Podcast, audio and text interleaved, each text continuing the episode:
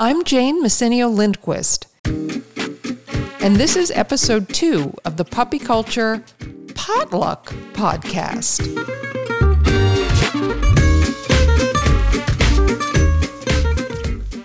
Today's question comes to us from a breeder, but it's a topic that we get a lot from breeders and puppy owners alike, and that is questions about littermate syndrome. So, a quick description of littermate syndrome, in case you're not already familiar with the term. Littermate syndrome is when two littermates grow up together. So they're never separated. They they live in the same household, they grow up in the same household, and then at some point they start displaying a variety of undesirable behaviors, which we'll talk more about. And the thought is that the fact that they're litter mates and the fact that they were never separated means that they formed a superior bond with each other, that they bonded more closely with each other than with their owners. And that sort of lack of attachment and superior bond that they have with their, their litter mate is the root cause of these problems. So I'm going to read you the post, and then we're going to talk generally about litter mate syndrome and then my specific advice to this breeder. And I want to say before I read it that the, the breed is Clumber Spaniel, and that will become important as we go through and talk about this more. So here's the post I am keeping both of my bitch puppies in my litter. That having been said, one of the girls is going to be going to my co breeder's home and will be swapping them out occasionally ultimately having them both end up with me. Is there a time frame that would be recommended to ensure good development? I found this article to be interesting. Now, the article that she linked to is an article that basically outlines, you know, the whole nightmare of littermate syndrome and, and the pitfalls of littermate syndrome. We'll come back to that. And then I asked a follow up question, which is for her to sort of flesh out for me what she means by swapping them out occasionally and ultimately having them wind up with her. And her answer was they were going to separate them and trade them out in the first year of their life, ultimately to have them wind up after a year old living with the uh, the original poster. I had some specific advice for her in this situation, but I think we need to speak a little bit globally about littermate syndrome first. And first, we have to talk about the word syndrome. Because a syndrome really is just a group of symptoms that consistently occur together, uh, or a condition characterized by a set of, of associated symptoms, right? It's not it's not really like a disease or a genetic condition. So, a lot of times people say littermate syndrome, and it means kind of a lot of different things. It can mean two puppies that are bonded, quote unquote, to each other and don't have any interest in humans. It can mean two puppies that fight relentlessly. It can mean puppies with separation anxiety. It can mean puppies with neophobia, meaning to say fear of the novel, which is you know what we try and counteract with socialization practices. So it's kind of a, it's a little bit like fading puppy syndrome in the sense that it's it's this whole catch-all of I don't know we kept two puppies and then there there's all these problems so we're thinking it's because they're litter mates. So up on the show page I did put up an article, an excellent article that Kayla Fratt wrote for IAABC. That would be the International Association of Animal Behavior Consultants journal. So it's a peer reviewed scientific journal about why there's no reason to believe that littermate syndrome exists. Everything that people describe as littermate syndrome is really just, it's sort of like sometimes a cigar is just a cigar it's just under socialization and not having invested the amount of time that you need to individually into each puppy. And the fact that they happen to be littermates, I mean, that that really is irrelevant. So it what littermate syndrome really is it's two puppy syndrome. It's it's too under socialized puppy syndrome. So I'm going to say there's no such thing truly as littermate syndrome. But before you get excited and say, well, that's great, now I'm going to put a double deposit down and get two puppies, I want to talk to you about this because you really do have to make a huge commitment if you're going to have two puppies of the same age, or you will wind up with some of the kinds of problems that people describe with littermate syndrome. Breeders run on multiple puppies all the time. I mean, we do it, we do it without any consequence because normally when we're grading a litter and going through a litter, you know, some of them are going to go as pets very early, and then it's a, it's sort of like an elimination process that you want to run them on. You want to see how their uh, temperament develops. You know, what kind of personalities they have, how the bites come in. For some breeds, it might be coat and color. There could be a lot of different things, right? So we do it routinely, and we don't encounter problems, but it takes a huge commitment because you have to do everything that you would do with one puppy and you have to do it individually with two puppies. As my friend Magda, uh, who breeds Norwich Terriers, is always saying, when you have two puppies, you have three puppies. You have puppy number one, and you have puppy number two, and you have puppy one, two, which is the puppies together. So that puppy one two thing, it, regardless of whether they have any relation to each other or not, just having two puppies of the same age, they're going to behave and interact with the world very differently than individually. And they have to learn to navigate the world individually. So that means, what does that mean? That means as a puppy owner, you have to sign up for two puppy socialization classes, okay? You can't bring them both together to the same class, even if you have another person in the class, because they have to learn how to navigate the world without the support of their littermate. Number two, a littermate or just age conspecific okay so so you know they have to learn to stand on their own and not have that support of their housemate littermate whatever it is that puppy their own age in the same way that when we're first bringing puppies out, right? I talk a lot in uh, puppy culture and also in, in our with open arms puppy course about how it's great to have a lead pony if you can. An older dog that the puppy can model on sort of look to for you know environmental cues like oh i guess we don't have to be worried about this. The big dog is fine.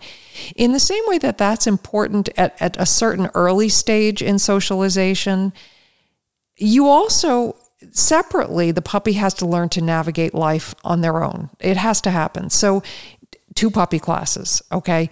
Definitely two puppy socialization playtimes. You have to sign up for separate socialization playtimes even the times when i've been pressed and had to bring two littermates to class I would work one littermate and then put that uh, littermate in a, in a crate and then work the other littermate. So again, they they stood on their own.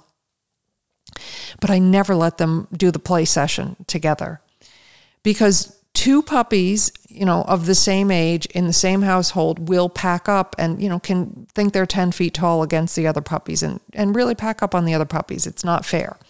And once again, it's not teaching the puppies to sort of navigate the world on their own. So you're going to have that. You're going to have to have two puppy classes. You're going to have to have two socialization experiences every day. Again, like we say in puppy culture and in the puppy course, that period of time from the time you get that puppy home through 12 to 14 weeks, you should be taking that puppy new someplace every day. Every day that puppy should be getting out. If you have two puppies, that means you have to make two individual trips. So, you know, you you're going to go to the garden center, you I suppose you could have them in the car together, but you're going to have to take one puppy out, do your whole socialization experience, put that puppy away and then take the other puppy out and do that whole socialization experience. So, you know, it's time consuming. And again, even if you have a helpful spouse or human offspring that's of an age that they can be helpful to you, it, it, it, doesn't matter. The puppies can't do it at the same time. Now, I mean, theoretically, you could tag team and one could take one vehicle and go one place and another could take another vehicle and go another place. But I'm just emphasizing for you that this is double, it is double work. House and crate training. Again, in our uh, puppy culture with open arms course, we give a whole protocol from start to finish for how you set up, starting with what we call Area P, which is the puppy's designated area with a litter area, and an open crate, and work your way up to sleeping in a crate at night and being totally house trained. You need two setups if you're going to keep two puppies. I mean, you need two complete setups. You can't have them just together in the pen. So that's another big thing. Training each puppy needs individual training time each day. So you have to practice your things like your leash walking, your whatever your tricks are, whatever you, you sit down, stay, all your things that you're going to do and well show handling too if that's if that's something that you want to do with your puppies. Agility, obedience, whatever it is, you have to do it twice every day. And uh, so, you know, what I'm kind of boiling down to here is that for the average, even very motivated pet owner, no. Why? I mean, you don't need two. One is much better. I mean, if for some reason you wind up with two, there's every reason to think it's going to work out fine if you're willing to put in the effort. So it's not like there's some magical uh, littermate syndrome that's going to make your puppy turn out badly or puppies turn out badly. But why would you do that to yourself? It's just, it's a lot of work and it's unnecessary.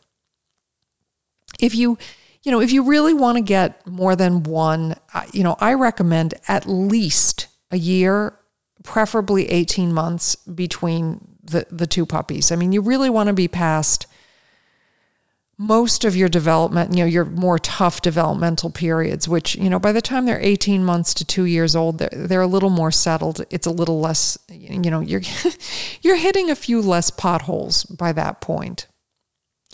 So that's my advice as far as littermate syndrome. It doesn't really exist per se, but certainly keeping two puppies can be a disaster if you don't put in the individual work that you need to for each puppy. So now I'm going to talk about my specific advice to this breeder because that was just general um, littermate syndrome advice and more, I'd say, directed toward your puppy owner or your novice breeder that maybe isn't aware of the kind of work that it's going to involve. So, this bringing puppy, it's very interesting. This bringing a puppy or a young dog back in and out of the house, your success with that is going to be very breed dependent. In fact, your whole two puppy syndrome is going to be very much breed dependent. And it's going to depend a lot on how much um, intra dog same sex aggression is in your breed. Now, this breeder is breeding Clumber Spaniels, which, to my knowledge, are about as dog friendly and non reactive and mellow as you can get. So I would imagine for her, I mean, it's going to be a great experience to, you know, sort of pass this puppy back and forth between her house and her co-breeder's house. Which, by the way, if there's pet people listening, uh, we, we do this all the time. We split up, even if we have really big litters, a lot of times we will split the litters as soon as they're weaned, you know, before they're of the age to be placed, just between two co breeders, just so that we can give more individual attention to those puppies as they're coming up to, to the age where we're going to want to start really interacting and training with them. So, this is not at all an, an unusual arrangement. I mean, certainly if a dog's going to be shown, it's coming in and out of the house with handlers. I mean, th- we do this kind of stuff all the time. Now, with my breed, bull terriers, it's very interesting because even if I take a dog out for a week to, you know, go to an away dog show and I come back, I have to do a whole reintroduction in the backyard between that dog and the other dogs because I've had literal dog fights just walking in the door in the driveway, even when they see each other. You know, it's like, hey, who are you? I don't recognize you. But, you know, I'm coming from a breed where there's significant same sex aggression. So, my experience and the advisability of someone with a bull terrier doing this is much different than a Clumber Spaniel. Now, her specific concern was at what age does she need to get that second puppy out of her house to avoid the two puppy syndrome? And, you know, I think after listening to this, it would be obvious to anyone that really it, it probably depends more on how much time you have to spend with the puppy than anything else, in, in the sense of, you know, when you find that you have a full time job, you're running out of time, you can't sign up for two puppy classes. The, you know, the the puppy's ready to move on to that, and you can't do it. That's the time to get that puppy out to the second person who's going to be able to do the work with the puppy. So that's the number one thing. You know, now also, so I mean, uh, uh sorry, circling back, let me just say so that would be normally whatever time you would normally place the puppy. And when I say normally, I'm not talking about a backyard breeder normally. I'm talking about a breeder who does something like puppy culture or the equivalent, because obviously, you know, there's millions of really good breeders out there who've never even heard of puppy culture.